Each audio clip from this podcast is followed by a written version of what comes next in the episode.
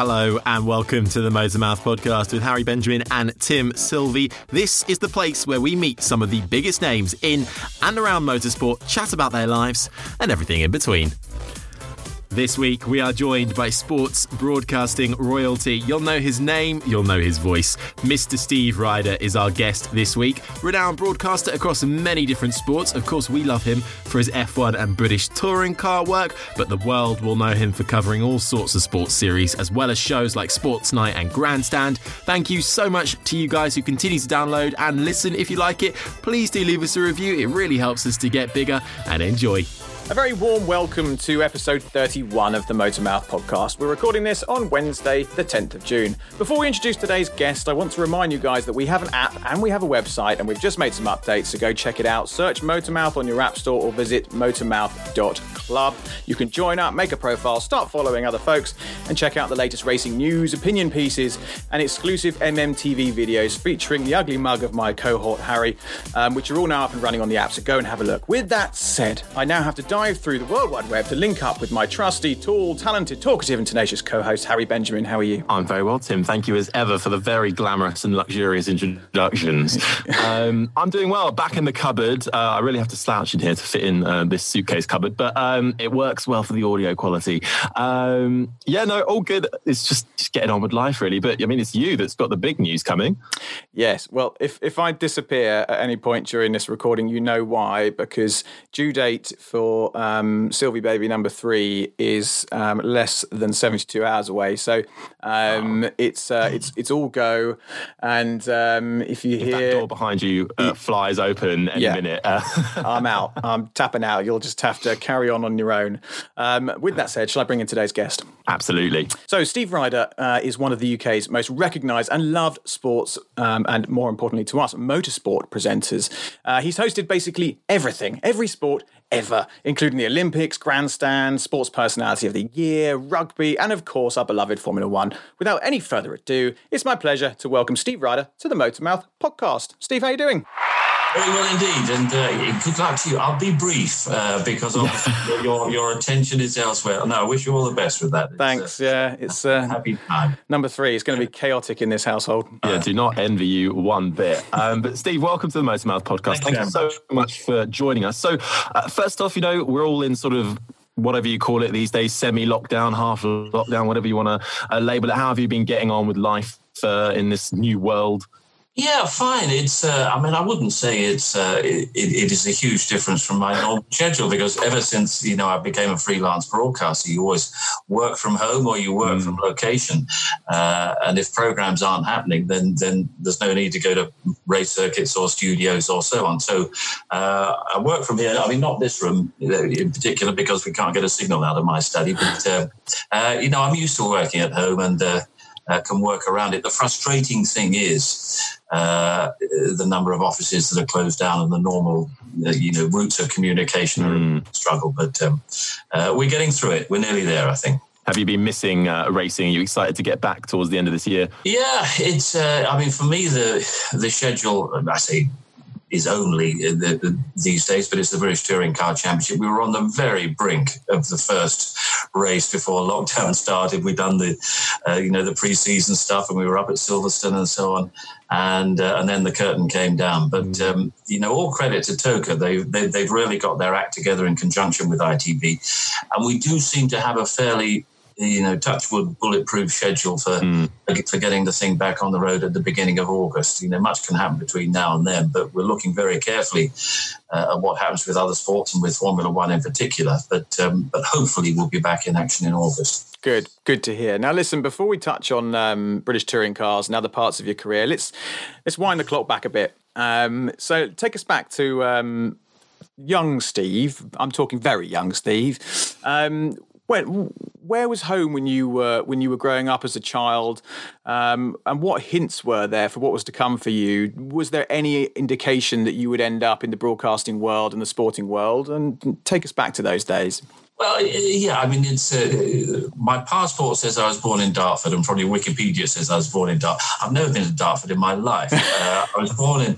Uh, it does say that on Wikipedia, by the way.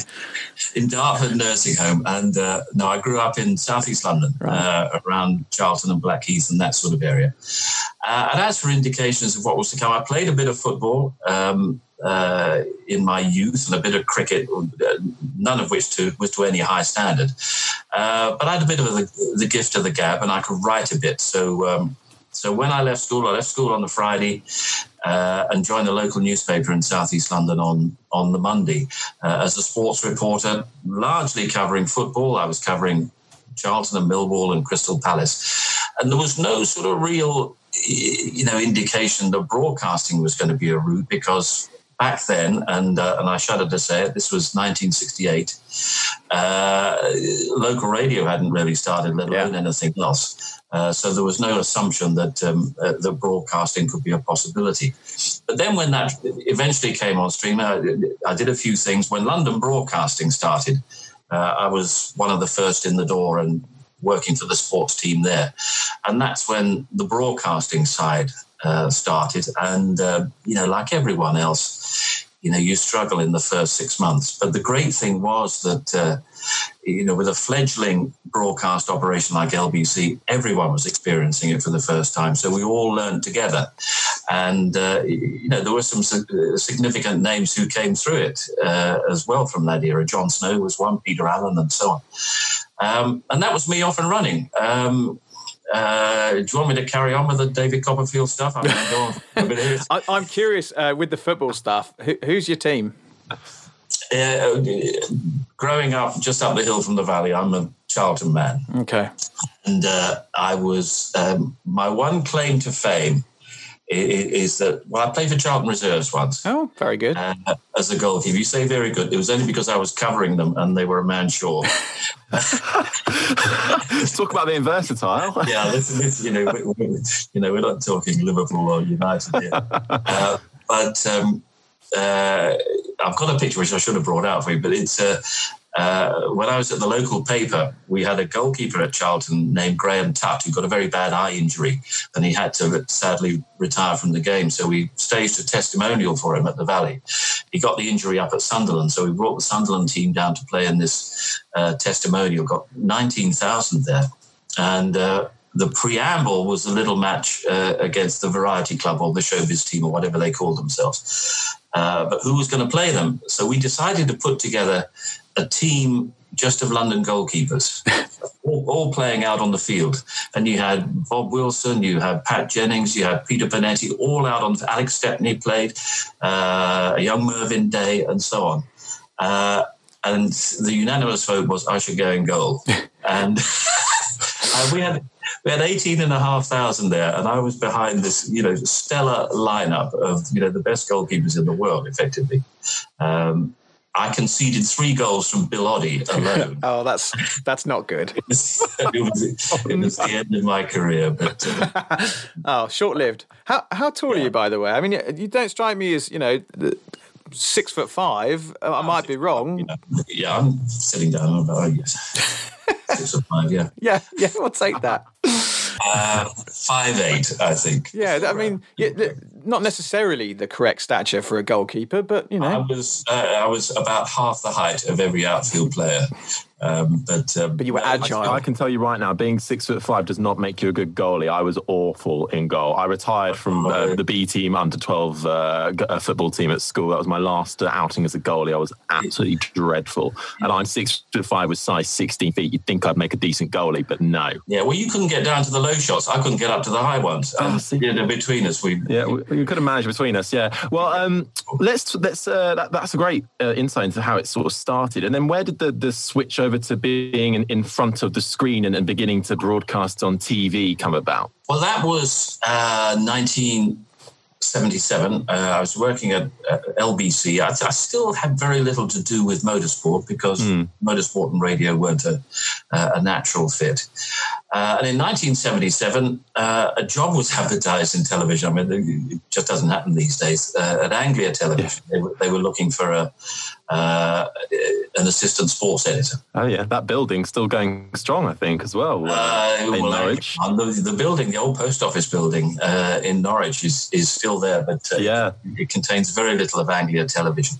Mm. Um, so I applied for this job, and we had, and it, it got down to a short list of uh, three or four. I, I, can't remember who the fourth one was, uh, but the rest of the shortlist was Alan Parry, you know, who uh, commentator on Sky still, uh, Tony Adamson, who went on to uh, present the radio coverage of Wimbledon, uh, and myself. And and I was lucky enough to get the job, and so started in television, and that really is where is where the motorsport came in because being based at Norwich I mean, you had you know great football stories to tell as well. Uh, but to go out with a film camera to places like Silverstone and, and in particular Snetterton, uh, you, you, realised you know how much depth there was uh, to an average race meeting, how many human stories there were to be told. It wasn't sort of the one-dimensional football coverage and so on. Uh, and I grew to get more and more involved in, in, in what was happening with the bikes and the cars at Snetterton, and of course down the road also you had um, Lotus, uh, uh, uh, Ketteringham Hall, and 77, 78, Colin Chapman, Mario Andretti, Ronnie Peterson, and we started to do more and more work with uh, the team and developing programming um, uh, with the team. Got to, I wouldn't say I got to know Colin Chapman well, but you know, you're able to, you know, have mm. some fairly sort of privileged access. And with all all that sort of raw material, it, you know, it was hard not to become a uh, a motorsport fan, and that, and that really is where it all began. Were you a motorsport fan prior to that, or was that where it kicked it off? The interest. I mean, that's where it kicked it. I mean, you were aware, but you know, living in southeast London. Um, uh, you were conscious that something was going on at Crystal Palace and so on, and you could occasionally hear the, uh, you know, the helicopters going over to Brands Hatch and so on. I was thinking the other day, the first motorsport experience I suppose I had was when living in Southeast London. My brother and I went to, uh, I think we entered as a as the Cub group, the Cub pack we were in. There was a soapbox derby. Uh, in, a, in a park in Erith, and this would be about 1955, six, I suppose. Uh, and the one thing I remember was that the guest of honor who was presenting the prizes was Stuart Lewis Evans. Right. Uh, the driver who was later to lose his life in uh, Morocco. And uh, and I've often thought, you know, for some reason, I remember Stuart Lewis Evans being there as, as being the first racing driver I'd ever met. But the weird thing about that was that you think, well, if Stuart Lewis Evans was there, Bernie Ecclestone must have been right alongside, you know, because Bernie was his manager. And I thought, well, that's a weird thing to look back on. That, yeah. That wow. Getting a prize in a soapbox derby in 55 from Bernie Ecclestone was uh, now it's all come full circle now. So you, you, you, just don't get those kind of stories uh, these days, I don't think. But, you know, going up through the ranks in broadcasting and, and, dipping your toe into you know pretty much every sport that was coming your way did you have anyone that you particularly admired growing up and you wanted to sort of either you know never copied but someone you know was a bit of a hero to you uh, well, there were lots in broadcasting terms, uh, or, or other. Um, I mean, there were lots of people that that, that you wanted to, that you, you know, you admire their approach, and David Coleman was was was was the particular presenter in uh, in my era. The great radio voices of the time we loved to emulate as well. Peter Jones, Ken Wolstenholme, and all those sort of we were never coming close. Uh, uh, and then Des Lynam was just sort of starting out his career at Des Lynam, God, same legend. time, and, and, clearly had something that uh, that, uh, that nobody else had. Um, but no, it was just you know being fortunate enough to be around. Uh, and, and, this would come later when I went to the BBC. You, you know some of the legendary names of sports broadcasting, and uh, you know it's hard not to learn um, to learn a lot. But uh, uh, at Anglia, you just did your own thing, really. Yeah. we weren't legends. Trial by fire. Uh, we weren't legends, and we were. Oh God, there's some of the stuff that we had to work on up there. I mean, you, it was great because you had Norwich City with John Bond, and you had Bobby Robson down at Ipswich and Mm. so. Uh, but I remember it, we had the, the Peterborough Dyke Jumping Championships we had to do as well. things like, things like it was. There's nothing wrong with that. You know, no, no, people love a bit of dyke jumping. these days, but it's uh, yes. it seemed to work in East Anglia anyway. But it's Um, so, moving forward through into the 80s, um, ITV, Moscow Olympics, um, that must have been a, a, a, a break and um, Sure, yeah. a- and and a very interesting experience. Tell us a little bit about about that. Well, yes, it was, and it was a complete surprise because I'd been at Anglia about two and a half years, and and and you know just sort of scrabbling around learning the trade as a as a regional broadcaster, and then in 1980, ITV had the uh, the, Olympics along with the BBC. Uh, and in, in those days, ITV was a conglomeration of about 16 companies. You had TV South, and you had Granada, and you had Central, and Anglia, and, and everyone else. So they had to sit down and organise who from which company was going to do everything. And they the, the meetings went on for about a month, and uh, uh, who was going to be chief engineer, who was going to direct this, who was going to do that. So um, there was a wonderful guy who used to run ITV in those days, John Bromley. And now he was a legendary guy that, that, that you learned lots from. Uh, and he- he got to the end of his tether and he said, Right, who's going to present it? And he said, he- I'll tell you what. He said, Let's have somebody that no one's heard of. And then, you know, there can't be any argument. And he rang up Anglia Television and, uh, you know, who have you got? Who have you got? And he said, Well, Steve Rider is, uh, is our chap. He's been here a couple of years. Tell him he's presenting the Olympics. And, uh, and that was it. And, uh, wow. and off I went. Uh, the things evolved from there because I was due to be part of the presenting team in Moscow, but then came the, the 1980 boycott. So they moved a a part of the presentation back to London. So Dickie Davies stayed in London, uh, and I became the presenter in Moscow. And uh, you know, I'd never done anything on the network before, and then suddenly there you are, in you know the biggest uh, arena of all, and um, and it was sink or swim. Uh, You, you either completely cocked it up and were never heard of again, uh, or you or you managed to survive. And uh, you know, I was lucky to. Uh, not to bump into the furniture too much. And, uh, Well, you, you're famed for this, you know, calm, laid-back presenting style. That must have, you know, served you well. Have Have you developed that, or has it just been a, a natural thing for you? Is it a coping mechanism almost? yeah, well, it's, it's, it's drugs mainly. Yeah. Works. That works. Um, once they wear off at the end of the program, you got I've got all over the show. But it's, uh, when the camera cuts. Uh, to be honest, you know, right at the start, um, I mean, everyone gets nervous, but when I went to Anglia, um, I, I mean, the nerves were a big problem, uh, and uh, and also in radio. I remember I came in to do the the, uh, the sports news once in about 1975 at LBC, and you do sports news on the half hour. And you know they got the main presenter of the program and his guest there, and, and I think it was about the third bulletin I did. I walked in the door and I'd been listening to the program, and uh, I heard the presenter say, "Right, you know, we'll have more from our guest in a moment, uh, but first of all, here's Steve Rider with the sports news." And you sit down, and I looked up Michael Parkinson.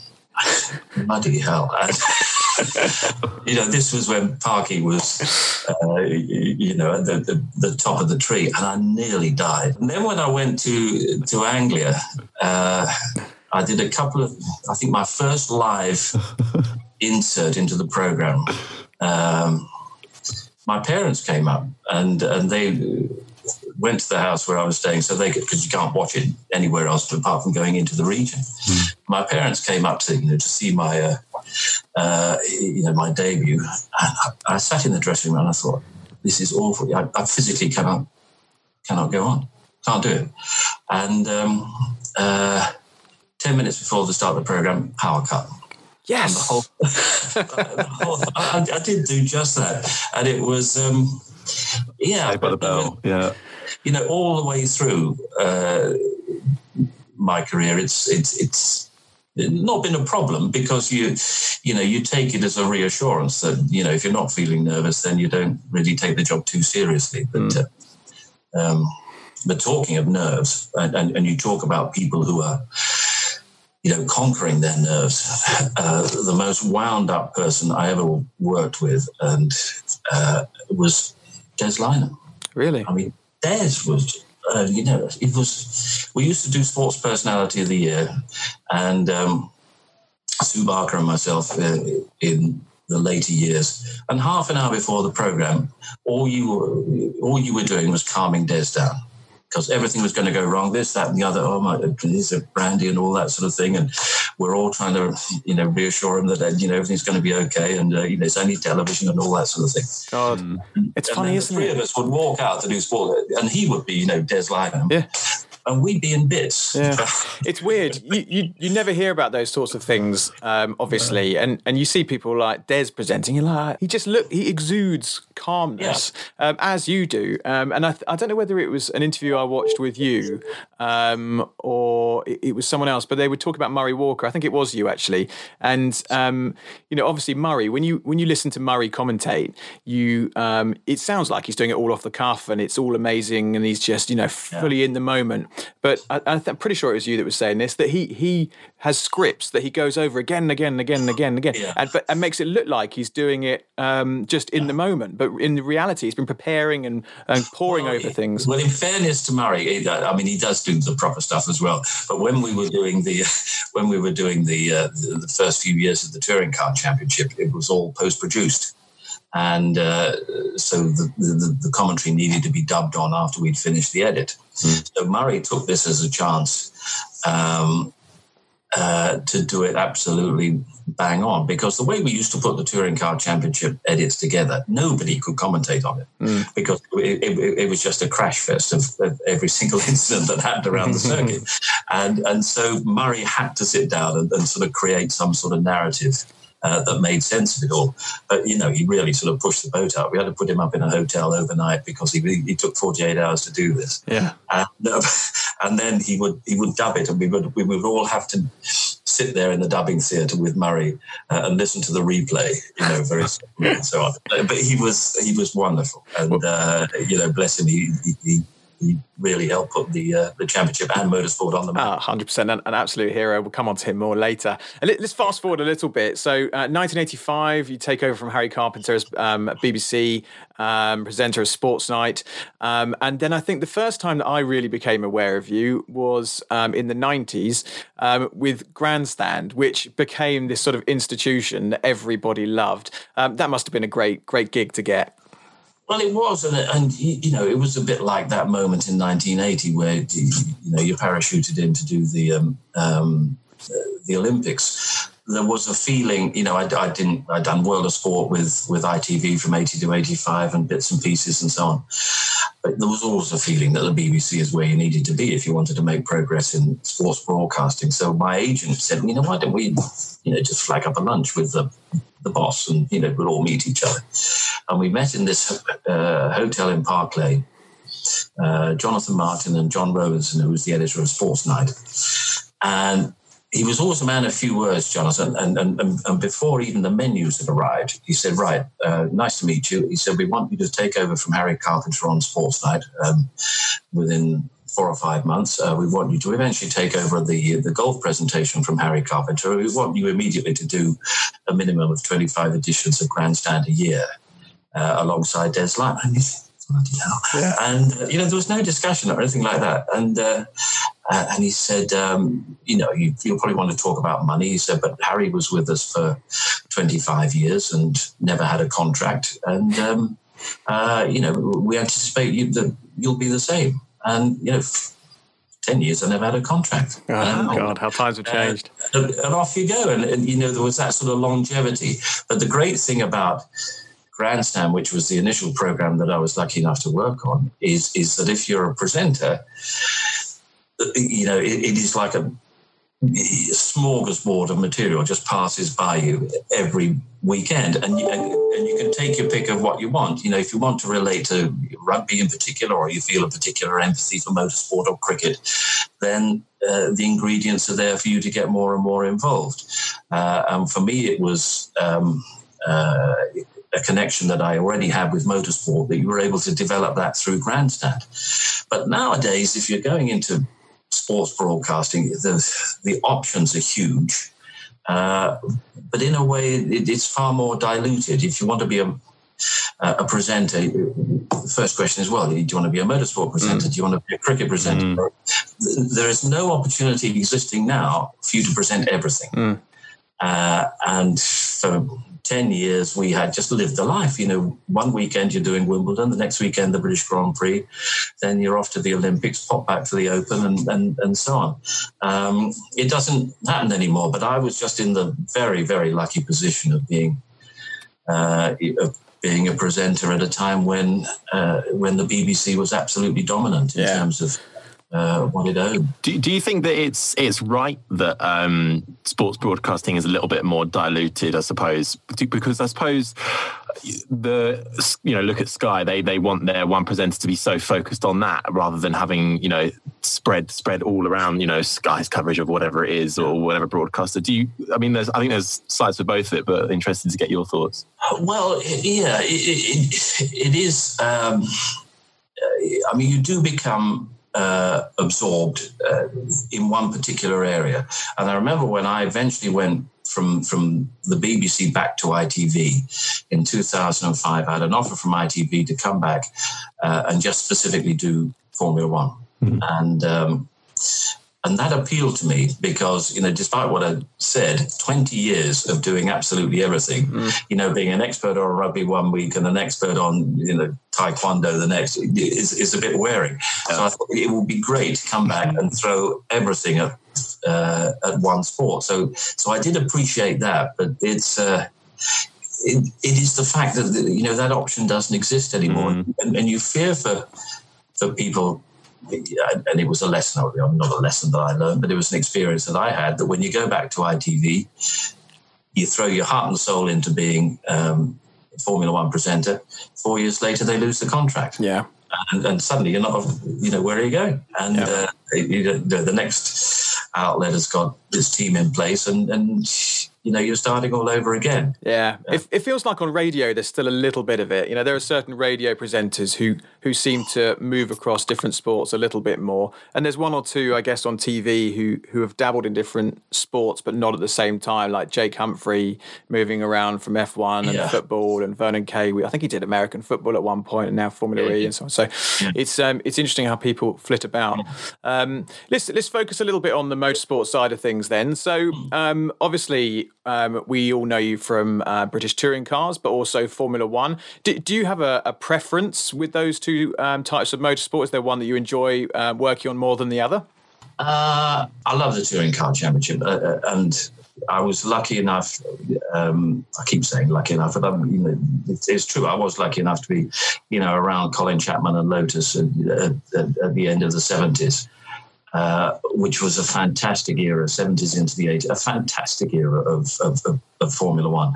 I have to admit, when, when I came back to uh, to Formula One in 2005, having left it, you know, in broadcast terms in '96 when when the BBC lost the contract, came back in 2005, and he had the excitement of Lewis Hamilton, but the corporate structure and the uniformity of the sport just um, left me cold, mm. and uh, you know everything was micromanaged and uh, uh, and so on.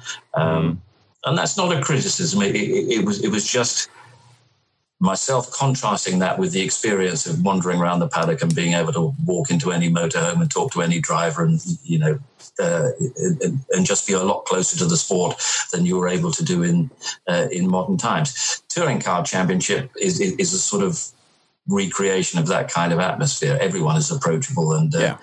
um, mm-hmm. you know nobody is, is, is particularly full of themselves. We certainly found that, didn't we? Yeah, we went to Donington last year. I think it was the first time I've actually been to a British touring car race, and the freedom you got was I, I, I know I've I'd only ever experienced Formula One previously at it yeah. being in a, in a pit lane, and it was it was I was like I don't I don't think we're allowed in here. Like I think who do we have to They're ask? Like, come I think, on in. No, I, I, don't think no. Come on in. It's fine. Have a look at the car. Do you want to do you want to chat to this guy? Yeah, he's free. Let's do it. And I was like, this is ridiculous, but so nice. Freedom just makes for way more uh, entertaining, more relevant broadcasting. I think it does, and it and it helps develop the personalities and yeah, uh, and so on. And it's uh, but that was how it was in 83, mm. 84. and uh, uh, you know I remember the you know when we used to go down and uh, you know Nigel Mansell was was was in his prime, and he he would have a a motorhome parked in the infield with a white picket fence around it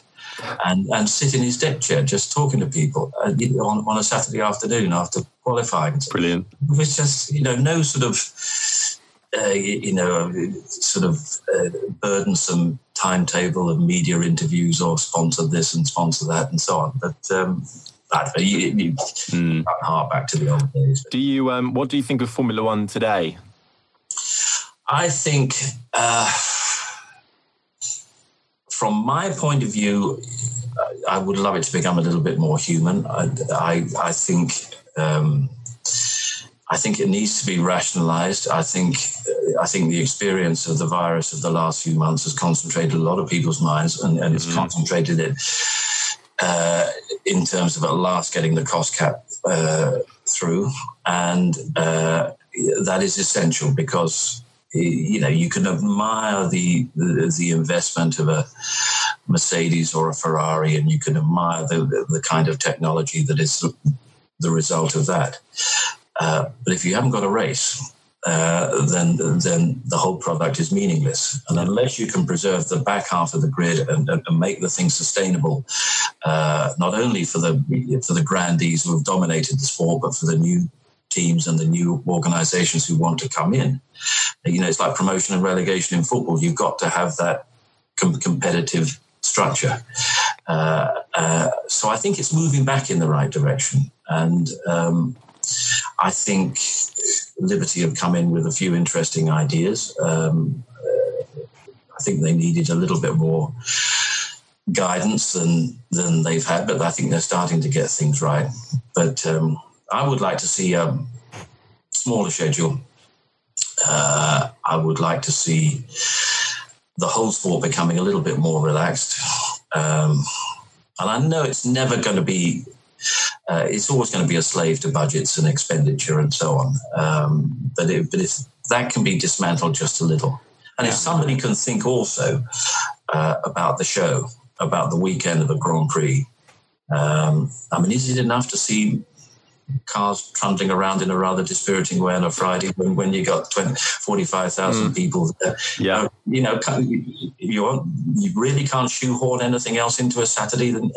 It needs a show. Mm, yeah. And, uh, you know, the Touring Car Championship is a very different animal and, and, and it's unfair to, um, to uh, you know, compare the two because one is much more sort of nimble and flexible and, uh, and so on. But, um, you know, you like to think that a Sunday on a touring car weekend is is, is value for money. Yeah, absolutely. That's what I was thinking. It sounds like you get way more value for money with British touring cars than you yeah. do Formula One. And yes, you can't compare because you know they are two different uh, sports, uh, but you know they're both motorsport, and you know they both have fans that attend cars yeah. going around tracks. So there's yeah. you know what's going on here.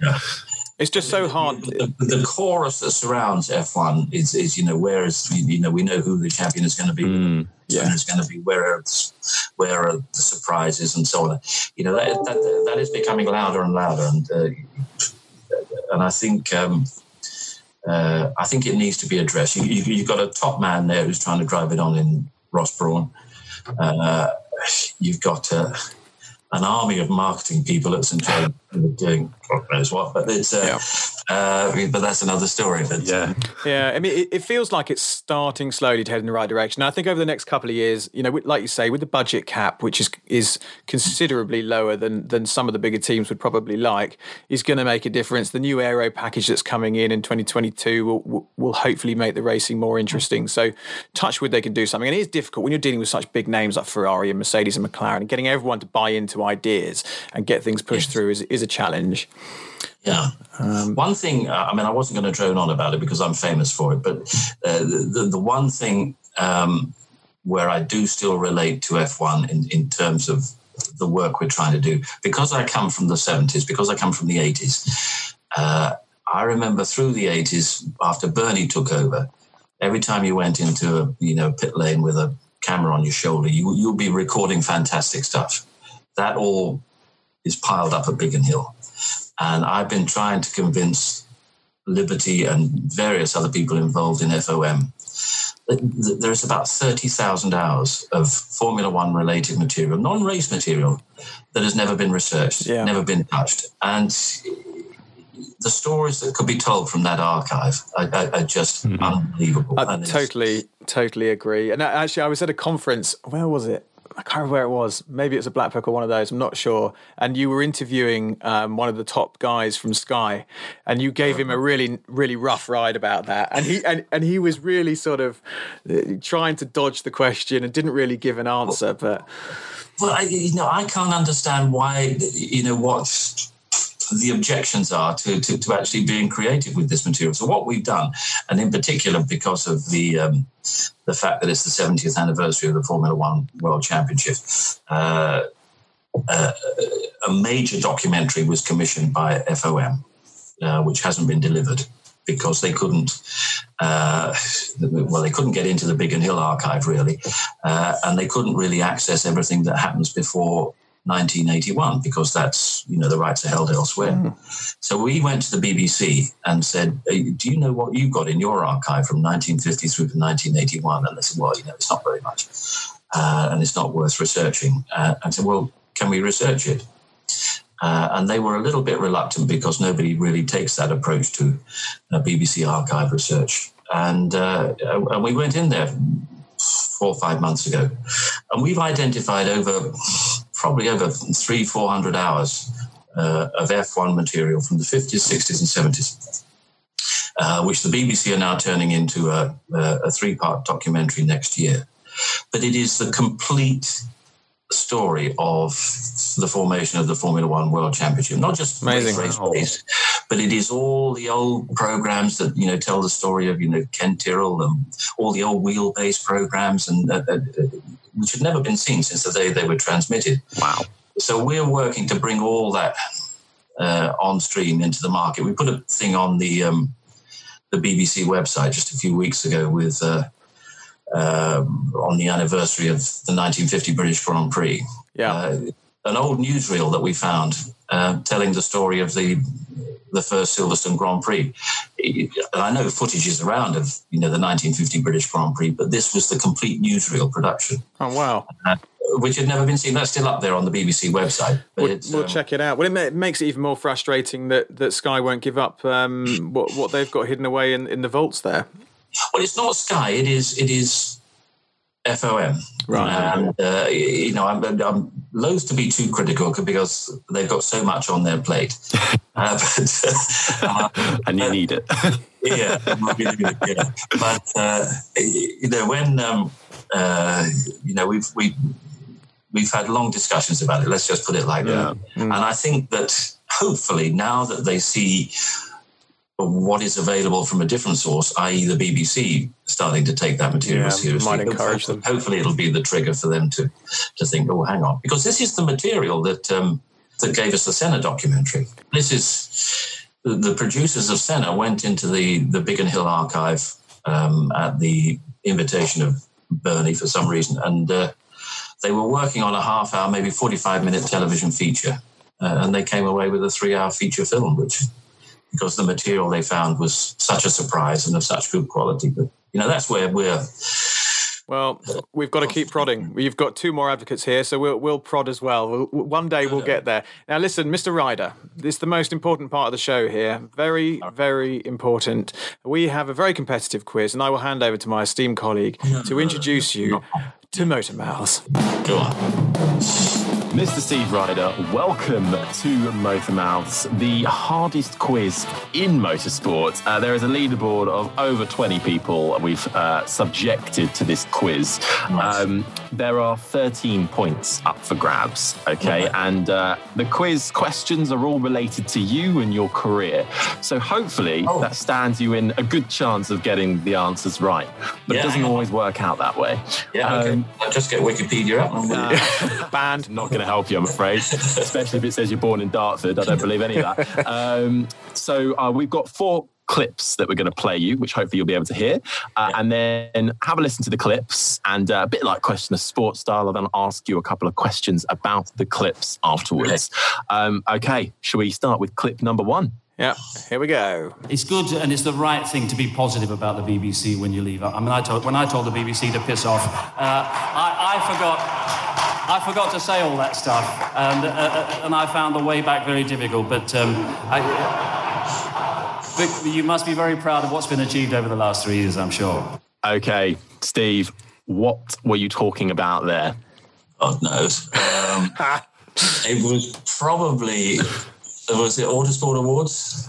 Correct. That is one point in the bag. It was Autosport Awards. I was probably talking to, and we used to have a good old spar, um, to Martin Brundle or Mark Blundell.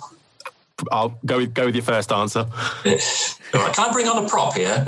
Oh, Yes, yes, by all means. I can do Absolutely, go for it. I'll give you the point for talking to Martin Brundle. that. Right. We'll forget about And a Blundell. bonus, surely a bonus point for a prop. I mean, this is bonus point for a never prop. been done before. Oh, it's, oh, it's a proper uh, taking it off the wall. Careful. God, don't do any Oh, I damage. can't get off the wall. Oh, no. it's glued on. How did I, how did I manage to get? Oh well, anyway, it, it was a very nice um, cover of Autosport. That can you see that around there?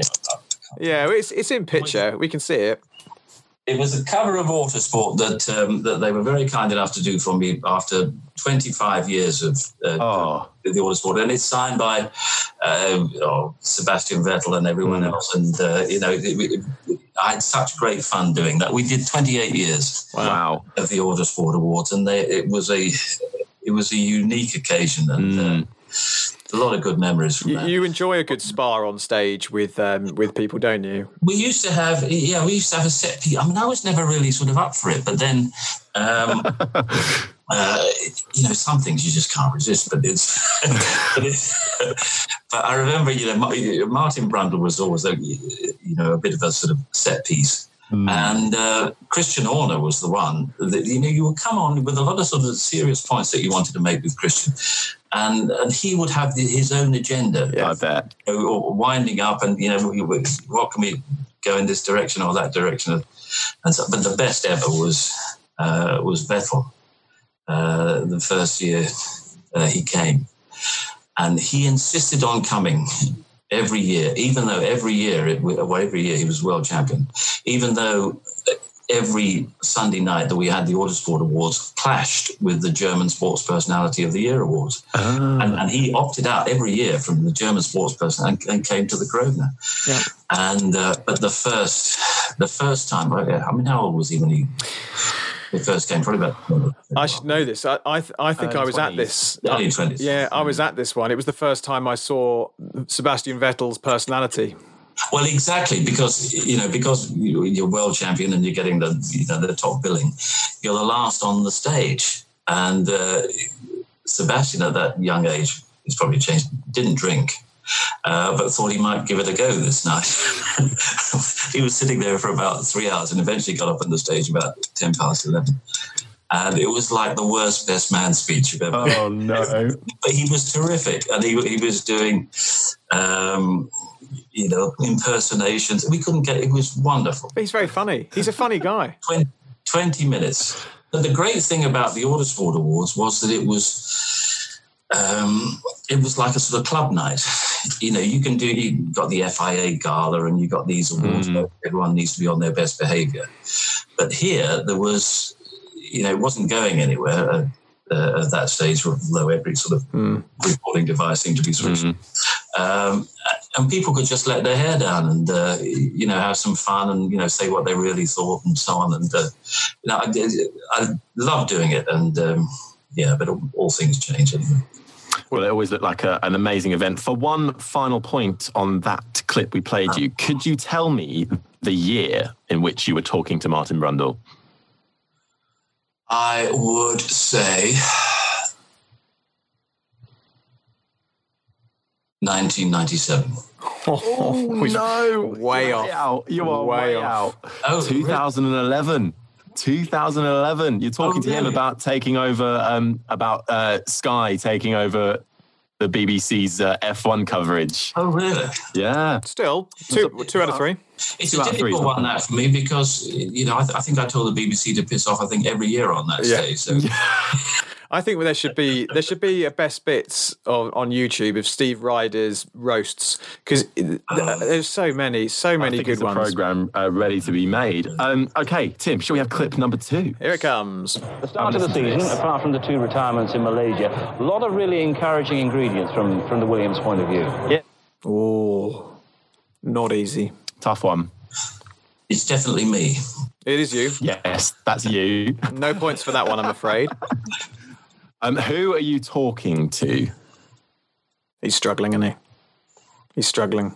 Definitely. Shall I give it to you one more time? No, that won't help. I'm trying to think. It's probably it's probably 2007, Close. Very close. 2008. Further away. six. Other way. There you go. Yes. Uh, is it Mark Webber? yes. Yes. Correct. You're talking to Mark Webber. Absolutely. And for a final point, can you tell me where? What country were you were you talking to Mark Webber in? Well, I mentioned Malaysia, Yes. but is it not Malaysia? You're talking about Malaysia. could it have been Bahrain? Oh, afraid not. Australia. Oh, of course, we started in Malaysia, didn't we? Yeah, so it was the race after. Yeah. But again, solid, yeah. consistent Yeah. effort. Two out of three again. So very consistent. You're already you're streaks ahead of Karun Chandok already. So that's uh, that's great. That's not Clip. so. Penultimate clip for you. Clip number three. Have a listen to this. this is tough. Here we go. He's in the way of Alain Menu and he's not moving over. Menu hits him. Cox, Cox goes through. He's going to try and take the lead. I think this is quite hard. Any idea what's happening there? Could you play it one more time? Sure. Yeah. He's in the way of Alain Menu and he's not moving over. Menu hits him. Cox, Cox goes through. He's going to try and take the lead. If you get any of this, I'll be so impressed. This is a harsh question. Uh, mean. it's not Mansell or Donington, is it? No. No. Uh, It is I'll give you a clue, it's touring cars. oh, I know that. Yeah. Yeah. Yeah. Very, very, very early days touring cars. Very early. days. Ah, are we 93 at Silverstone? Oh uh, no, but Close. A few years, uh, a few, a few years. Uh, what did you say? Ninety three. A few years later. I can feel Play it it. again. I'm, I'm trying to Play it again. Go on, play have it again. listen, I- have can listen. definitely feel a have nil listen point. Names in particular. Yeah. Here we go. He's in the way of Alain Menu and he's not moving over. Menu hits him. Cox, Cox goes through. He's going to try and take the lead. Alain Menu. What a ledge. Is it Thruxton? Oh no. it's uh, it's Brands Hatch. Oh, right. Yeah. Well, yeah.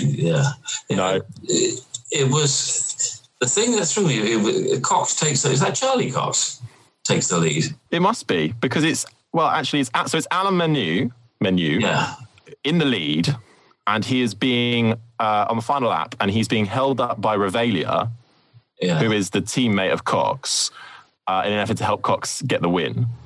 Um, so that's what I was looking for there, I'm afraid. At Brands. And that was in '96. 96. All right, I'll give you that. But it's uh, Charlie, a dear old Charlie, was, you know, he went on to become commentator, of course. So tough round that one. That was a tough question, though, to be fair. Okay, final final clip before the bonus question. So final clip. Let's play it to you now.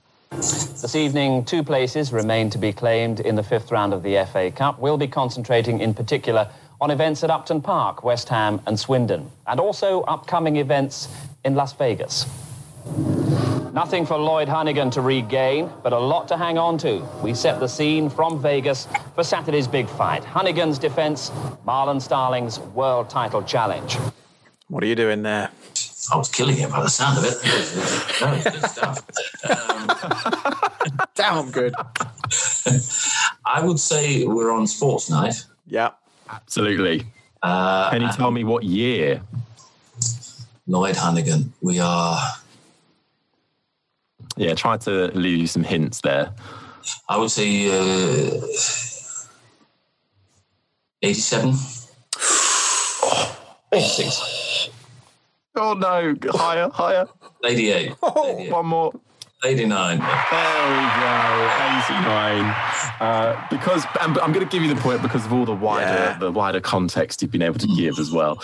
Um, brilliant. Yeah, that was of course you uh, introducing the headlines on Sports Night in 1989. So I'm going to give you three out of three for that one. So a strong end because I'm very, being very very generous. Extremely Your generous. bonus question is this: approximately how many points did Colin Turkington collect to win the 2019 British Touring Car Championship? Another tough one. I'll, I'll give you approximately. So I'll allow within 10. Yeah, that's fair. 140. Nope. Oh, you're way off. You are way, way off. 320. yes. Of course, you. Do you know uh, the reason I, I struggle with that?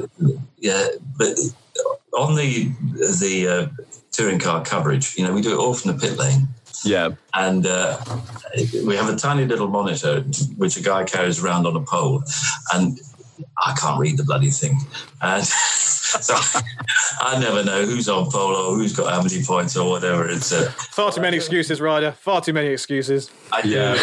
yeah. Well, a racing driver don't excuses. points and things. Uh, well, uh, Steve Rider, I can tell you on our leaderboard, I'm afraid with seven points, you've been pipped just by Tom Chilton. Oh, no. 20th place with eight points. You slot underneath in 21st place Yeah. with seven points. Not last, though. It's out 25, so you're all right. And you're just ahead of Jack Aitken as well, Williams F1 reserve driver. So, Oh, you know, some decent names to be around. And that is our overall leaderboard. Season three leaderboard, though, which is uh, what podcast season we're in, that places you in 10th spot. Not bad. Um, Mid-table. 11. So, uh, I've got so much more to remember than these young. uh, no, you see, David true. Coulthard gave us the exact same excuse. And now and I corrected him by saying that Mark Blundell is up there in double points figures. So, Is um, yes, he is. Um, actually, where is he on my? He is sixth. Sixth. Is he? So there are no excuses, I'm afraid. None. But Give me Mark Blundell's questions then. Yeah. oh, dear. Steve, thank you so much for playing Motormouth. Well done, Steve. It's a good effort. Good effort. Now listen, um, I'm And a lot better, by the way, if I'd had, had to name how many points Mark Blundell got in the Touring Car Championship. Easier. We'll play that back to him. So, Steve, I guess over the years you've interviewed I don't know how many hundreds of people. Can you put your finger on one of those horrible interviews where you just wanted the ground to swallow up and think, "Just get me away from this guy"? What a disaster! Uh, not really, because I mean that would be very rude to. Uh, Yeah. I remember, uh, you know, Scandinavians are always a bit of a challenge, and I remember Stig Blomqvist once on the stage at the Autosport Awards didn't, didn't seem to be able to summon up a single uh, meaningful answer, and that was God. that was a bit of a struggle. No, I don't think. I, well, uh, Jack Nicklaus was always, uh, you know, unless you started off on the right foot with Jack Nicklaus, he would bury you, and so you really had to, you really had to know what you were talking about. But, uh, but you know, in the end, we had some. No, I wouldn't say. I mean, there are some in interviews that you, you just know aren't going to deliver anything of uh, any great consequence, but there are others that um, you know are a challenge. But when you get them right, um, they are fantastic. And the two that I would pick out as, as if your next question is going to be who are your favourite, Yeah, flip it Pretty much, yeah. um, uh, from Golf Seve Ballesteros, uh, and, and and of course Ayrton Senna. Mm. And you know they both had the similar sort of Latin temperament, temperament and the uh, and the sort of broken English that sometimes makes an answer even more effective than if you you, you know you deliver it in the Queen's English. And Senna had a way of putting things, and Seve had a way of putting things that you just went, oh, wow. And uh, you know, there's just so much charisma and so much electricity there.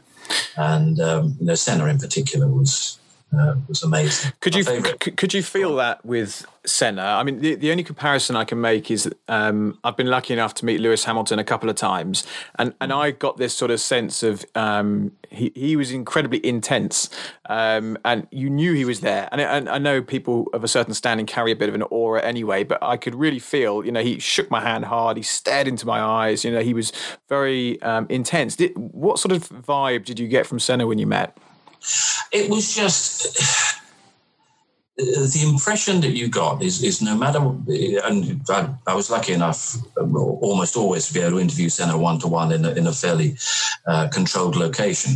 Uh, and in those circumstances unlike anyone else you ever talked to you just felt that every question you asked him to him was the meaning of life and you know he would answer it you know you, there, is no such thing as a sort of throwaway question and a throwaway answer and the, the, the, the instance I always quote, we went to Estoril at the start of, I can't remember which season, uh, with McLaren.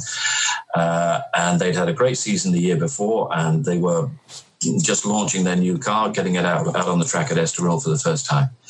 And uh, McLaren got on to us and said, you know, would you come out and do some interviews and so on for uh, Sports Night and, and so on? Yeah. So we went over, and uh, Senna was in the car, and he did a few laps, and, and, and he came back in for a debrief, and we sort of waited around, nothing.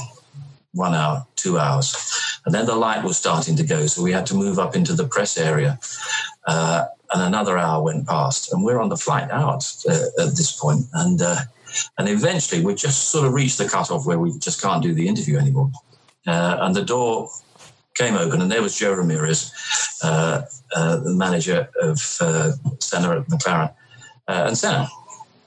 And they came in, well, very sorry, we're late, very sorry, we're late. Uh, and Senna came and sat down, and we had we were so pushed for time that as we he was doing the mic up, we just went into the first throwaway question. Uh, Ayrton, you know, first time in a new car, you know, what's your verdict, and uh, uh, and so on, and uh, and it's my first time in a new car. He said, uh, uh, I haven't sat in the car for since October. He said, in November and December, my team work very, very hard. They work through the night. They work 24. They work through Christmas and into the new year, uh, hour upon hour. And he said, they have made no progress whatsoever. and, and Jo Ramirez in the background, oh no. And, uh, and off he went. You know, you, you asked me the question, I'll tell you. I'll give you a straight answer, yeah. That's, that's the contrast that you get these days. It would be the, uh, you know, the PR uh, speed kind of answer. But um, I mean, it, it obviously led him into some sort of curious territory when he started.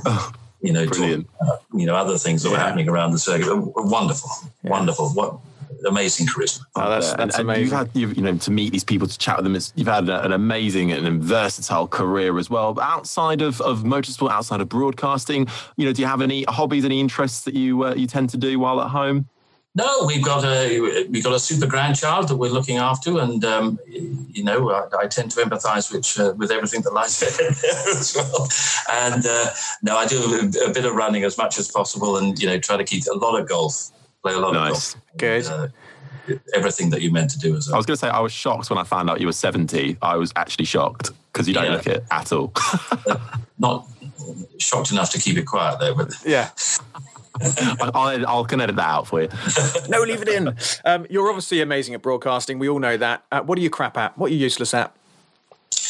Uh, I don't. Well, yeah. Well, I'm, I'm useless at anything to do with cars.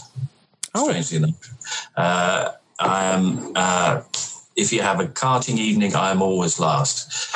if I, if I get in the car, if I get any kind of you know chance to have a you know performance car experience, I am dreadful. And uh, you know the one time that that that was underlined was when I stuffed Rickard Rydell's Volvo into the gravel at Clearways. Excellent work. And uh, and there have been a few other instances of that, but uh, you know I've been invited to go on. Um, uh, sort of endurance rallies and this. I mean, I can't think of anything. You know, the actual driving, I would be hopeless. Having said that, you know, I was lucky enough to um, uh, to do a bit of co-driving. I say do a bit of co-driving. You know, sit alongside. Yeah, quietly. Uh, Not quite like the rally co-driving. well, it is. No, Oh, oh, it is the same. Okay. Yeah, when um, back in the early '80s, I had a, a, a deal with or an arrangement with Shell, uh, and I do a little column for Autosport, and they said, "Well, why don't we get you out in the field and, you know, do some some competitive motorsport?" And uh, uh, Airikkala was their was their top driver, who lived locally to me, and he said, "Well, why don't you come and drive uh, drive uh, co-drive uh, for me on the um, the Audi International in Wales, which was the precursor to the to the RAC. And he said the important thing is that you know we just have a laugh, have some fun, you know, you know, good old crack. And, and I said, well, you know, if it's on that basis, that's fine. I said, where do I turn up? And he said, well, we'd start in Aberystwyth. So come to Aberystwyth on the Friday night. And it's a one day event, uh, but we'll have some fun, you know. So I turn up in Aberystwyth, and they're all in, in the bar, and. Uh, a good night was had, and uh, I eventually said about half past ten, you know, what's the schedule for tomorrow? And uh, he said, oh, you, you know, it's wheels up at about half past six. I'm afraid. He said, but you know, don't take it too seriously. He said, we're just just gonna have some, we'll have a laugh. All you know, it's not important. And uh, so I went to bed with a few beers, and I thought, well, you know, we're gonna have a laugh. And I came down the next morning at half past six, and. Uh, Pentti was sitting at a table facing the wall on his own, and he was wrapping tape around his hands slowly like this. And he looked across at me, and I had a thumping head, and he looked across at me. He said, "We can win this."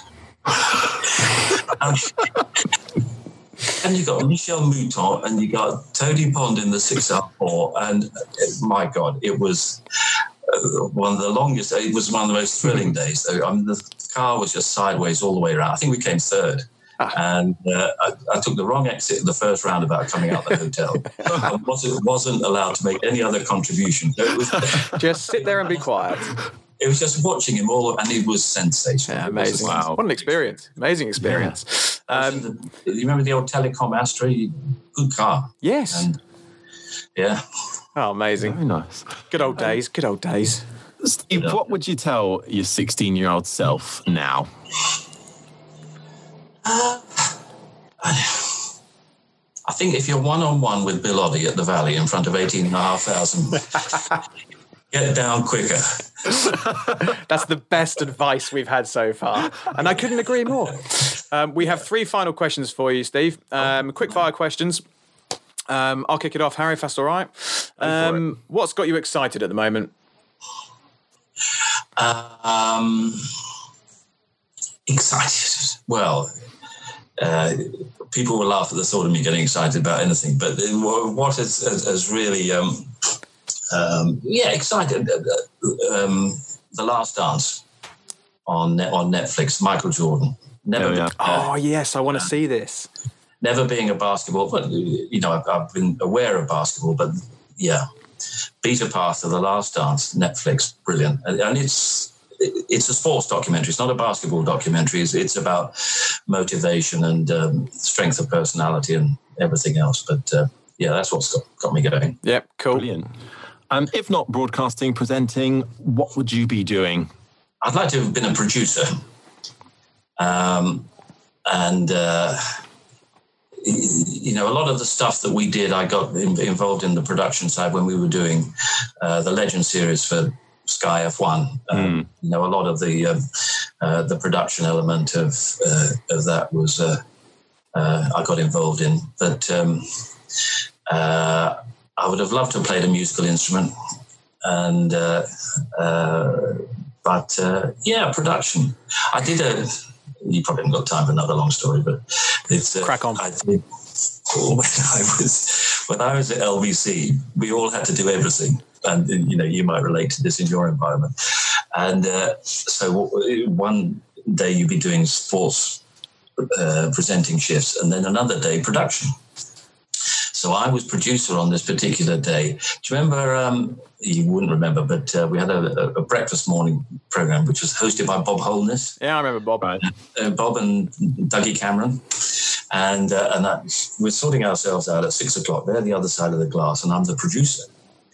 And uh, something had happened. A bomb had gone off in Seville, and um, we need to get some reaction. It's a Basque thing or something like that and we had no contacts or whatever.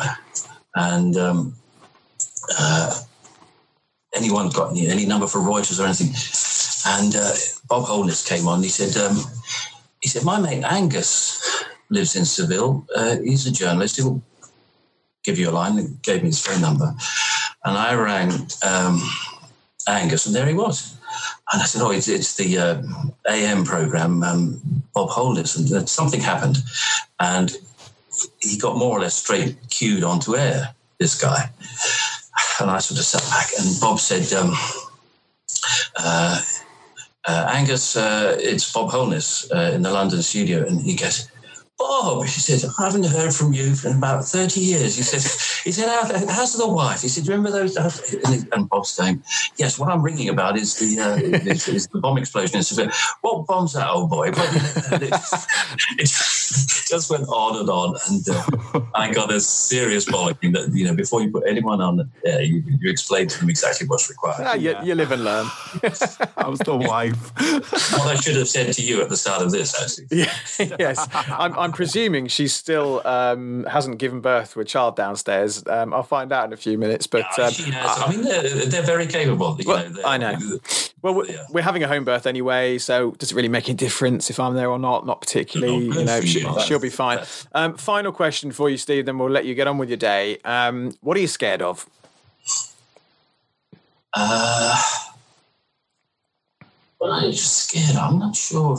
Well, no sort of phobias or anything, but I'm like any um, any broadcaster. I think Des has the same dreams, and I don't know what kind of dreams Sue Barker has, but you know, let's not go there.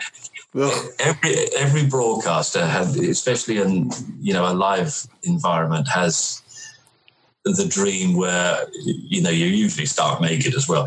The, the, the, you're about thirty seconds to on air, and you've got no idea what the program is, no idea what the script is, and so on. But uh, you know, I'm I'm not afraid of being found in those circumstances because I think um, you know the touring car boys would look after me enough if I was about, about to go on air with no clothes on. Uh, Paul O'Neill probably wouldn't notice, but I think I think I, I, I, I get the tip off from Tim anyway. Lovely stuff. Well, listen, thank you so much, Steve, for joining us, and uh, it's been great hearing from you, hearing some of the old stories and some of the names as well that we haven't heard about for a long time. Really interesting, and um, touch wood, all this um, lockdown business gets taken away soon, and we can get back to racing. And and uh, in fact, it won't be long. I suppose August August first, second is the first race weekend weekend? weekend in August. We I think we're cramming 27 races into eight weeks. Wow. Like okay, cool. Well, Harry, we'll have to make our way um, we'll to a few of these. There. Yeah, absolutely. Yeah. Yeah.